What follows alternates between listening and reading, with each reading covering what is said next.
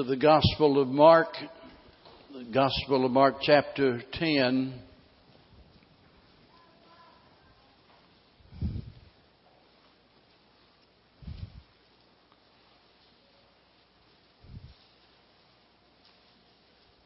I love to hear the turning of the pages of God's Word. I dread the day whenever the preacher gets up and says, Now take your iPad and and start clicking. Mark chapter 10, verse number 46. And they came to Jericho, and as he went out of Jericho with his disciples and a great number of people, blind Bartimaeus, the son of Timaeus, sat by the highway side begging. And when he heard that it was Jesus of Nazareth, he began to cry out and say, Jesus, thou son of David, have mercy on me. And many charged him that he should hold his peace. But he cried the more, a great deal, Thou son of David, have mercy on me. And Jesus stood still and commanded him to be called. And they called the blind man, saying unto him, Be of good comfort, rise, he calleth thee. And he, casting away his garment, rose and came to Jesus.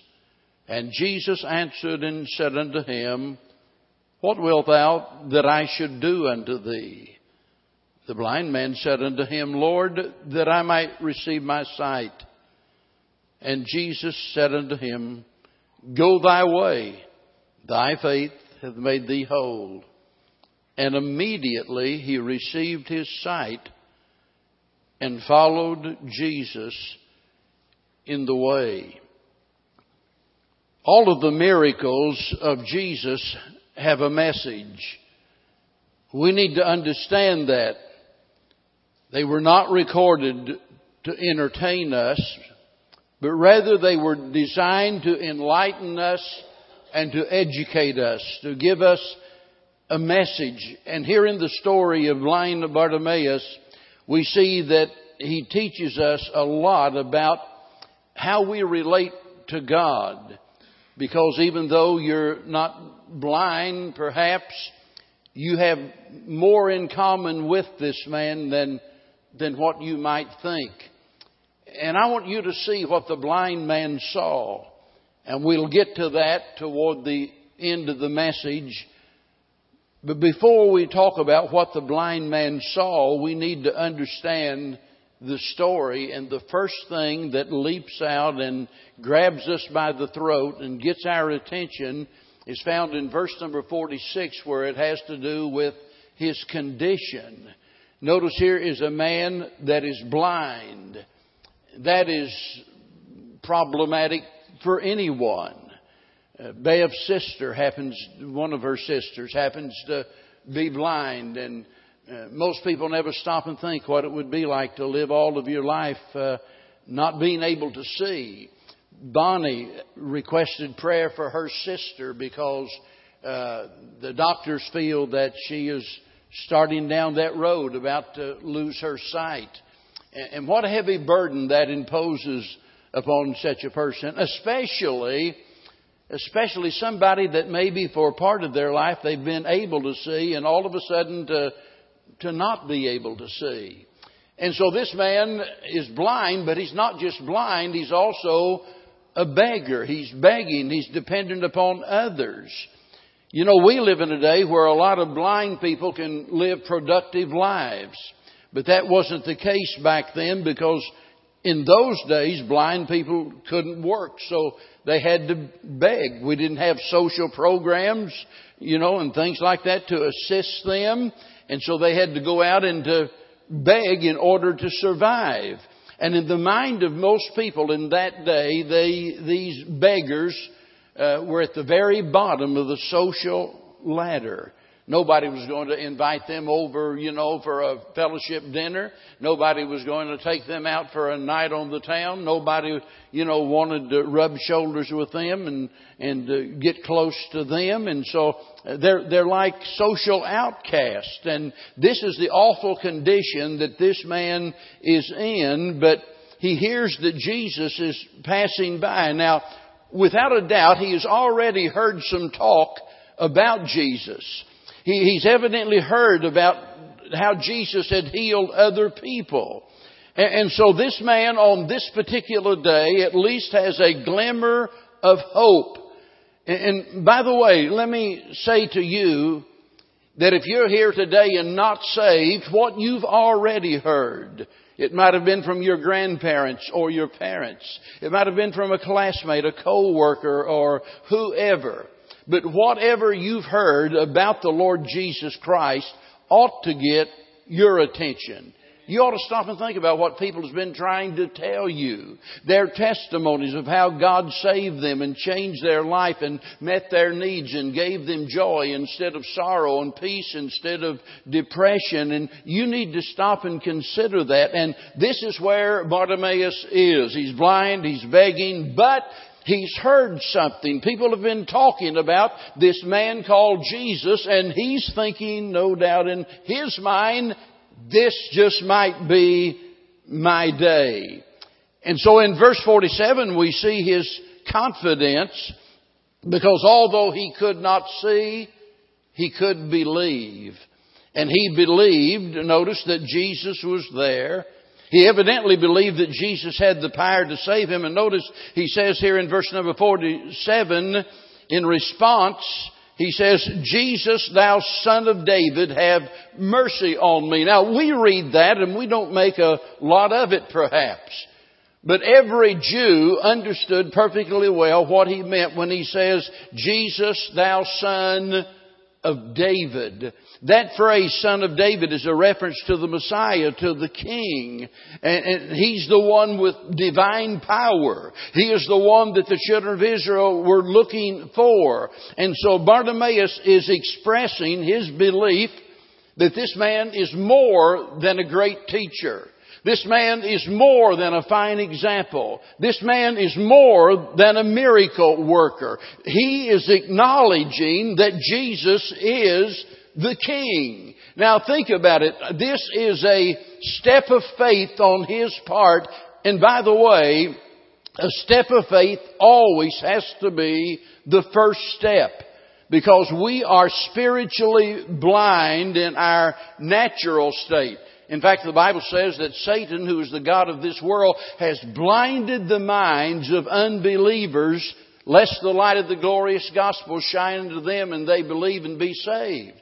So many times we wonder, well, why is it that I can't get through to my friends? Why is it that I can't convince them of their need of salvation? Why is it that they reject Jesus as their Lord and Savior? And you've got to understand they are involved in a spiritual battle and Satan with all of his power has blinded their minds. You're not going to win them by argument. You're not going to convince them by reasoning. It's going to take the power of God's Spirit to open their eyes and awaken them to their needs. And so here is Bartimaeus, and we don't know all of the things that he has heard already, but he has a glimmer of hope, and obviously now there's some recognition on his part as to who Jesus Christ is. And isn't it wonderful that, that somebody had been talking about Jesus? The song a while ago said somebody's got to tell somebody. Amen. I mean, you heard the gospel from someone. Amen. And so it is transmitted from one person to another person and thankfully somebody's been talking about Jesus and he has heard and now he has the confidence to believe that Jesus could help him with his problem. Now I know you've probably heard people say, well, I'll believe it whenever I see it. Well, that's not faith. That's sight. Faith is believing what you cannot see by the natural means. And, and by the way, that's what God expects from us. Hebrews 6 verse number 10 says that without faith it's impossible to please God. Have you ever thought about what a terrible insult it is to God for Him to love you and to give His only begotten Son? For Him to just meet all of your needs and cause the sun to rise upon you and the rain to fall and the crops to grow and to provide all of your needs and then for you to turn around and say, but I'm not going to trust you. I'm not going to trust you. And, and, and you can't understand God. I can't understand God. If we're going to depend on our understanding, if we're going to rely upon our reasoning, folks, we're forever going to be confused. We'll forever be lost. There comes a point in time where we simply have to believe that God is who He claimed to be. You say, well, why would I believe that? Well, for one thing, He's proven it. He's proven Himself.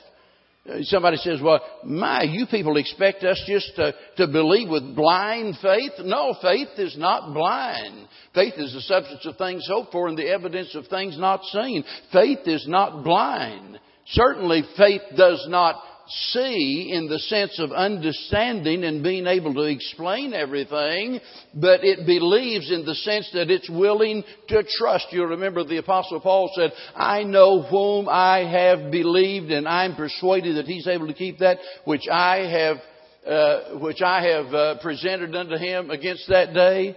Notice, he didn't say, I know what I believe.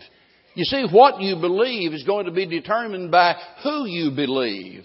And here is a blind man who is begging, a blind man that is an outcast in society that nobody else cares about, and he hears from someone that Jesus is there, and he is acknowledging his confidence that Jesus is the one that can meet his need. Now you think everybody would be happy, right? Well, look at verse 48 because here we see his critics.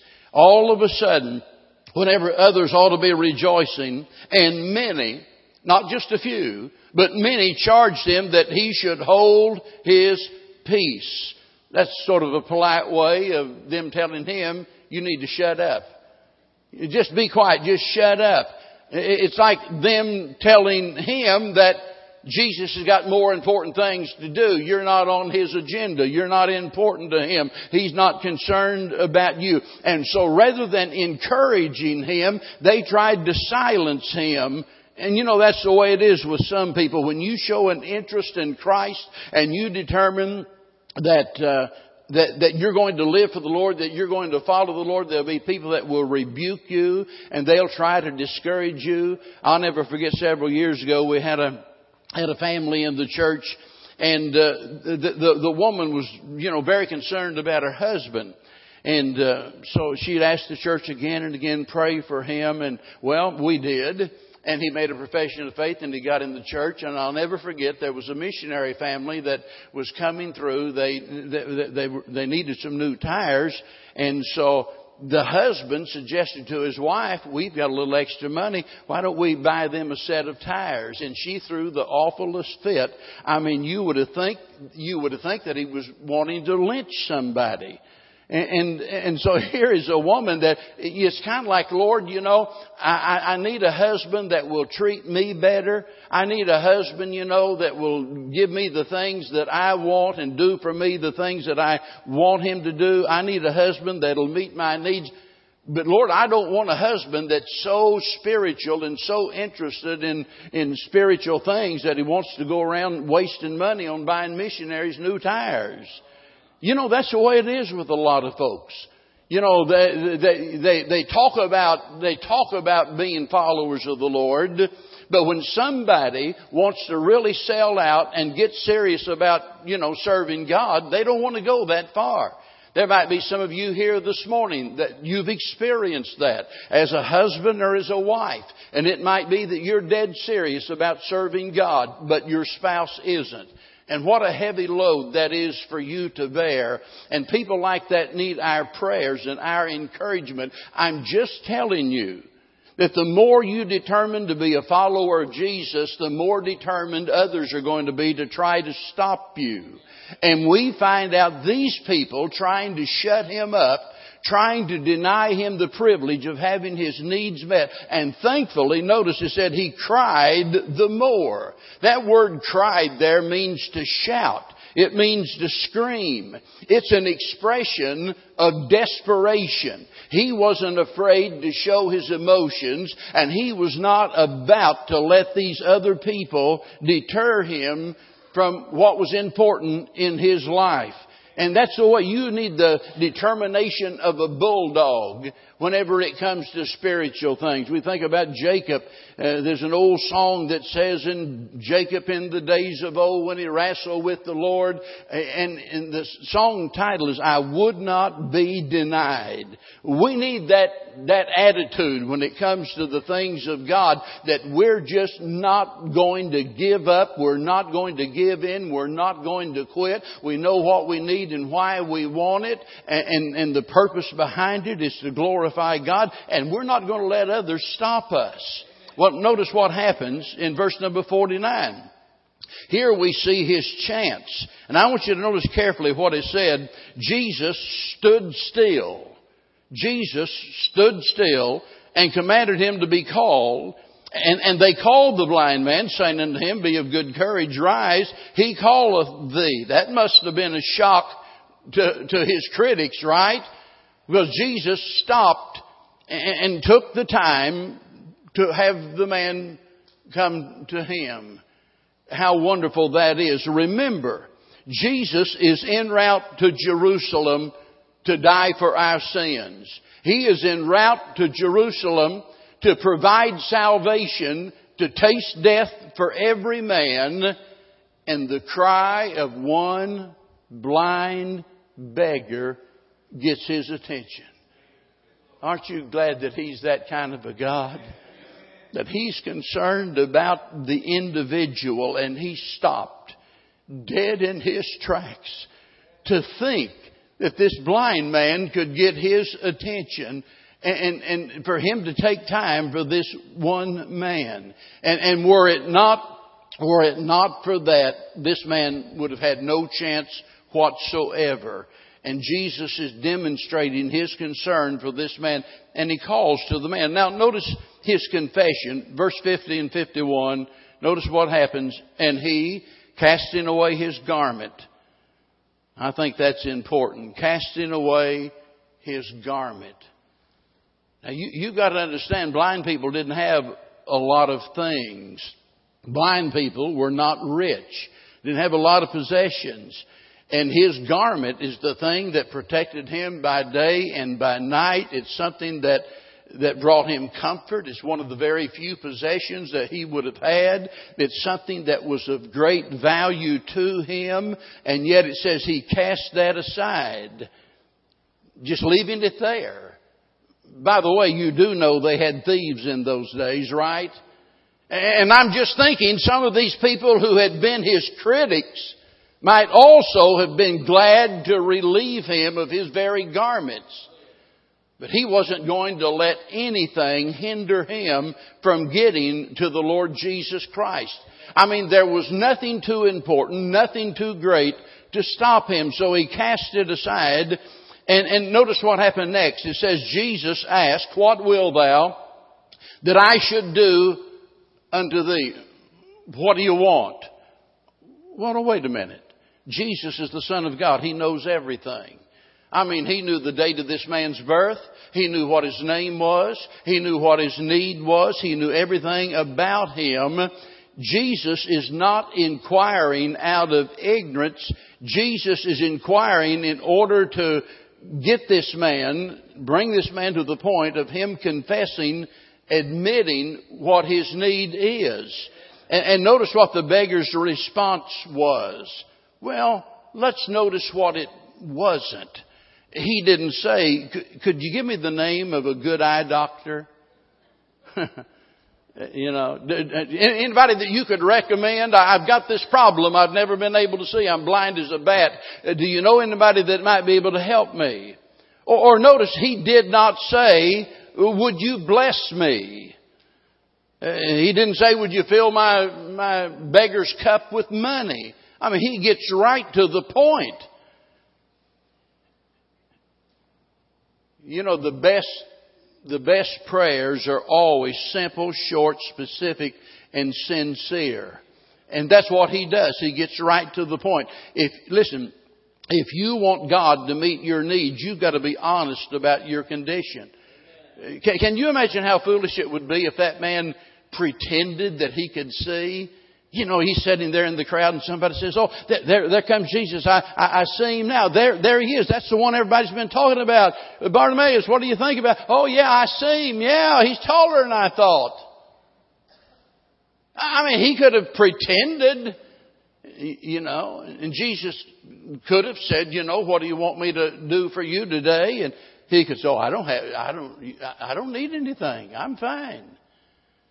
Well, how silly would that be to deny your need when it is something so serious as being blind, being dependent upon society for your very survival? Nobody in their right mind would do that.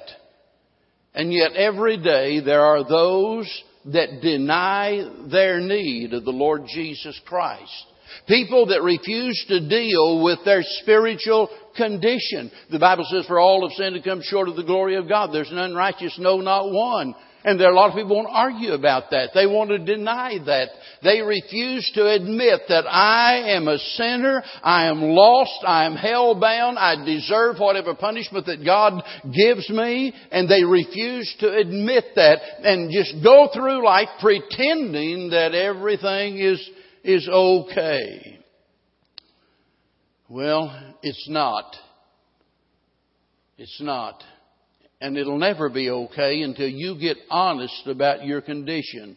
Whether your condition is an unsaved person or whether your condition maybe is a backslidden believer, whatever it is, you need to get honest about it. And, and by the way, we need to learn to ask God to do big things. Don't be afraid to ask God to do the miraculous. You know, so many times we'll pray and God will answer the prayer and it's like, whoo, wow, I didn't think that was going to happen. Can you believe it? God healed that person, you know. Well, haven't we been praying for that person? You know, so many times we get surprised by what God does, and it really, we ought to be thankful, we ought to be excited, but why should we be surprised? He is a great God. Amen. And listen, we need to take that into consideration when we pray and ask God to do the big things in our life. And by the way, there's not anything bigger, more important in your life than being saved. Now notice the change that takes place in verse number 52. And Jesus said unto him, Go thy way, thy faith hath made thee whole. And immediately, not next week, not next month, not next year, immediately he received his sight and followed Jesus in the way. Now, now notice, without ever touching him, Jesus gave him his sight. He saw his faith, and you know, everything's not recorded here. Jesus knows what's going on in that man's heart. Jesus knows what that man knows. And so I don't want you to sit here and to assume that here is a man that became a child of God without having any understanding as to who the Lord really was.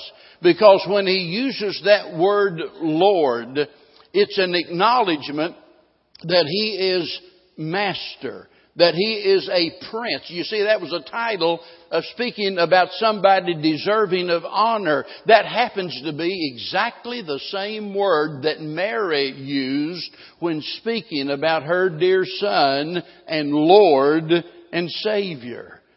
You see, He knows who Jesus is. And the Lord understands that, and He is trusting the Lord not only for His sight, but for His salvation, and Jesus knows that. And without ever touching him, he speaks a word and the man is healed. Now, the, the amazing thing is, you know, God deals with people in different ways. And we look into the Bible and we see on several occasions Jesus healing blind people.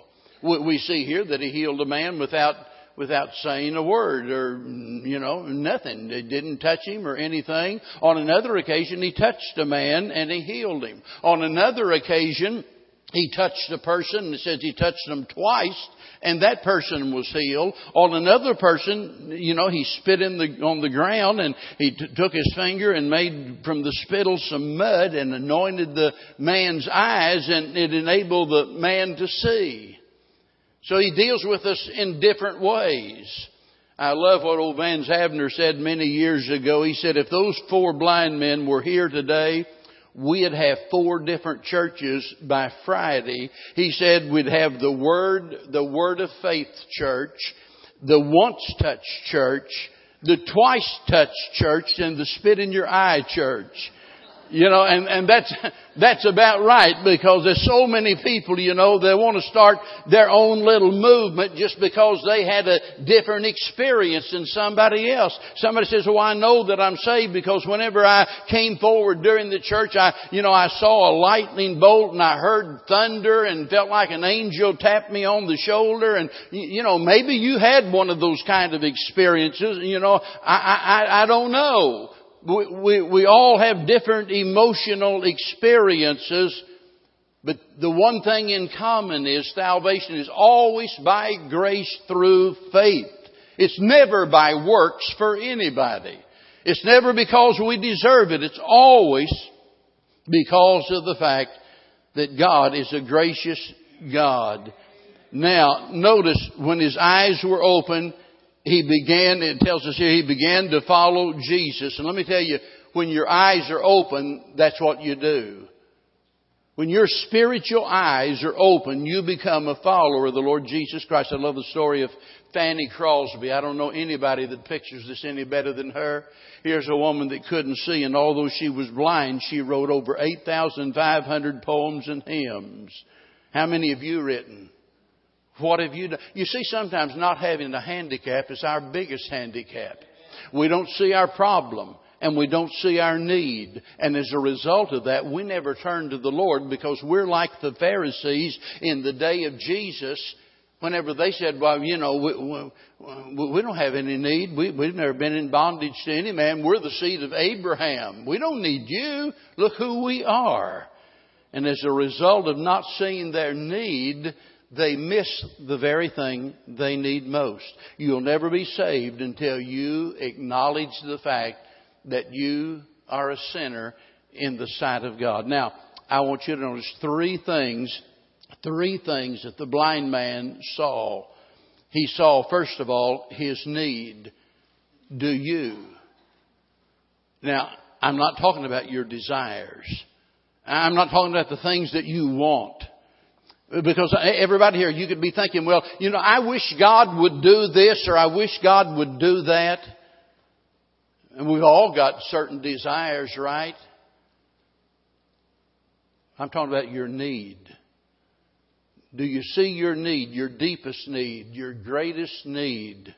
Do you, do you have any idea what your need is? You need to see what the blind man saw. He understood what his need was. Secondly, the blind man saw his opportunity. Do you? He saw this is an opportunity. Jesus is headed to Jerusalem, and by the way, he would never pass through Jericho again. He was on his way to Jerusalem. This is the one chance. I mean, the only chance. And by the way, I don't know that Bartimaeus knew that. I doubt that he did. But the fact of the matter is, this was the last trip through Jericho, the only time that their paths would ever cross. What a different story this would have been had he procrastinated. What if Bartimaeus had reasoned, well, you know, I, I really do. I have this problem. I have this need in my life and, and, and I understand from what everybody else is saying, Jesus is probably the person that could meet that need, but, you know, my, the, the, it's pretty hot out today. The humidity is way up there, and I, I think I'll wait till some other time. Or, or he, he might have reasoned, what will people think? What are they going to say? I, I think I'll wait until there's you know not such a big crowd. You've heard people say, "I just can't stand to be in a big crowd. That's why I don't go to church." And then to go down there to the ball game with 50,000 people. How crazy is that? Or he could have said, well, you know, I had good intentions. I, I'd heard about Jesus. But, but the very time I began to talk about it, you know, all, these people started criticizing and told me to shut up. Uh, I'll just wait till some other time. You, you, you see, folks, listen, today might be your last opportunity. You don't have any assurance of tomorrow whatsoever. You better seize it while the opportunity there. The blind man saw his need. The blind man saw his opportunity and he wasn't going to put it off. And then, and then the blind man saw the need to follow Christ. It's really interesting to me because every Sunday, you know, I get up here and as most preachers, you know, I beg and I plead and I try to encourage folks to come to the Lord and to obey the Lord and to love the Lord. And you, read this and it's like Jesus didn't put any pressure on, on this man at all. I, I, it makes me wonder what people might think if if I got up and I preached the message, I said, all right, let's all stand for the benediction. What? You know, no invitation? Aren't you going to give people a chance to respond? Do I need to encourage you to respond if God's dealing with you about the greatest need of your life? Did you notice what Jesus said? He said, Go thy way. There it is, open road, go thy way. Uh, he's letting this man know you've got a choice. And notice what happened. It said he followed Jesus in the way. In other words, the Lord's way became his way, and that's the way it should be. When a person is truly saved, it changes the way they think. It changes the way they feel. It changes the way they live. Listen, because we're saved does not mean that we're perfect. But we're sure different. And we're better. And we want to be perfect. I remember several years ago reading the story of, of a Christian and a communist and they were sitting in the park on the park bench talking to one another and debating issues and this poor drunken beggar comes by in all of his tattered rags and the communist pointed to the man over there and said, well, I'll tell you one thing. He said, communists would put a new suit on that man. And the Christian said to him, well, you know, that might be so, but Christianity will put a new man in that suit. And you see, that's what the Lord wants to. Look, folks, you don't need to turn over a new leaf. That's not good enough. You need a new life.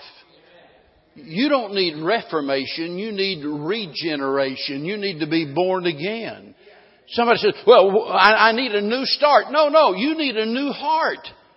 And if you've got a new heart, you'll have a new start, you see. There's only one way to get it, and that is by trusting Jesus Christ as your Lord and Savior.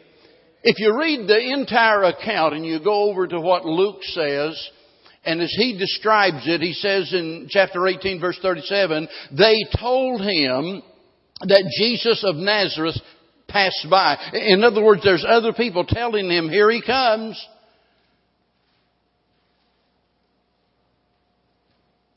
And, and dear friend, I'm telling you today, he's passing by. But on the authority of his word, I'm telling you, whatever your need is, it's like the song says, he's here. He, he's here. He's passing by. I'll never forget Bev and I spending a week down in Corpus and down at the girls' home and with Lester Roloff many years ago. And every time I think of old brother Roloff, I always think of that song that he always sang, One sat alone beside the highway begging.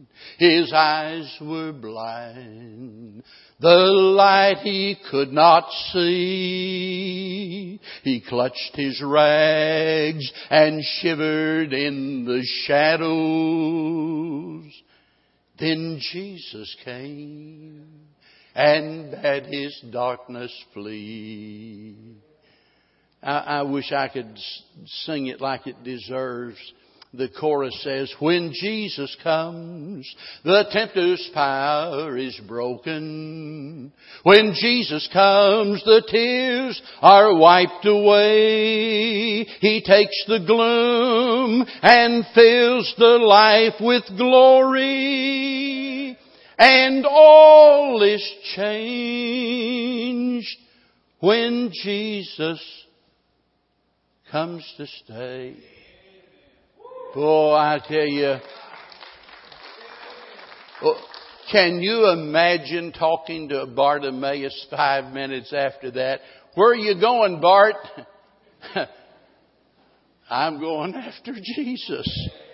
I'm going to follow him. You see, Jesus took a nobody and showed the world that he can take a nobody and make somebody out of him.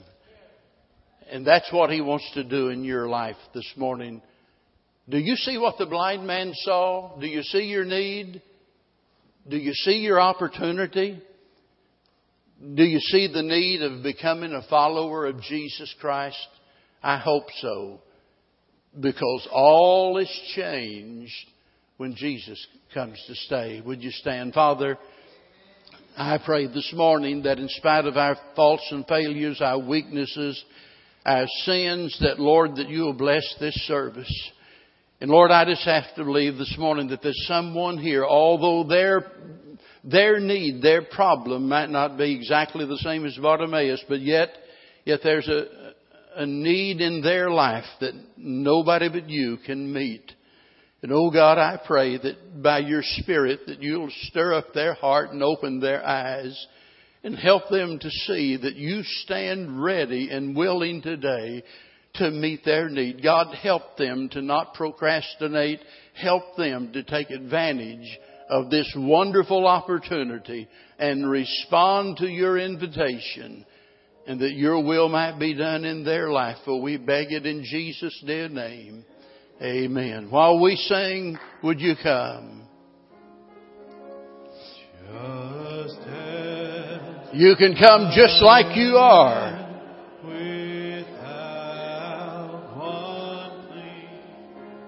But that thy blood was shed for me.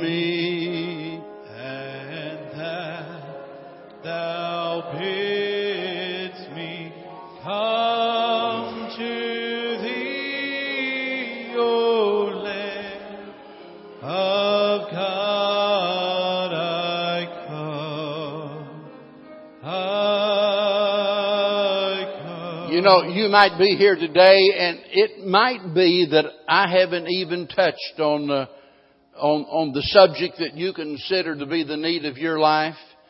Maybe you're here and you're saved and you know you are and you're on your way to heaven. And it might be that you haven't committed any horrible, terrible sin this week that you need to repent of. And it might be, be that you haven't robbed God of the tithes and offerings or anything like that. So your need might be entirely different. And I didn't even mention it. I don't even know about it.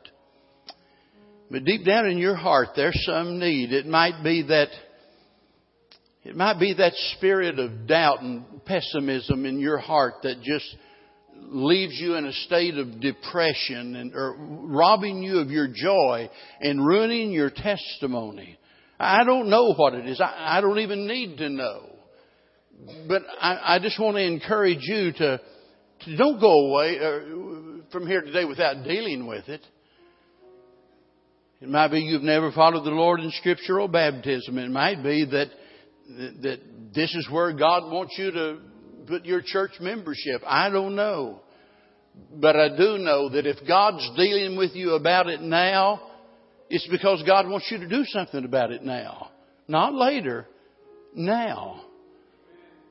And this is your opportunity. And while we sing, if God's speaking to your heart, would you come? Just as I am and waiting not to rid my soul of one dark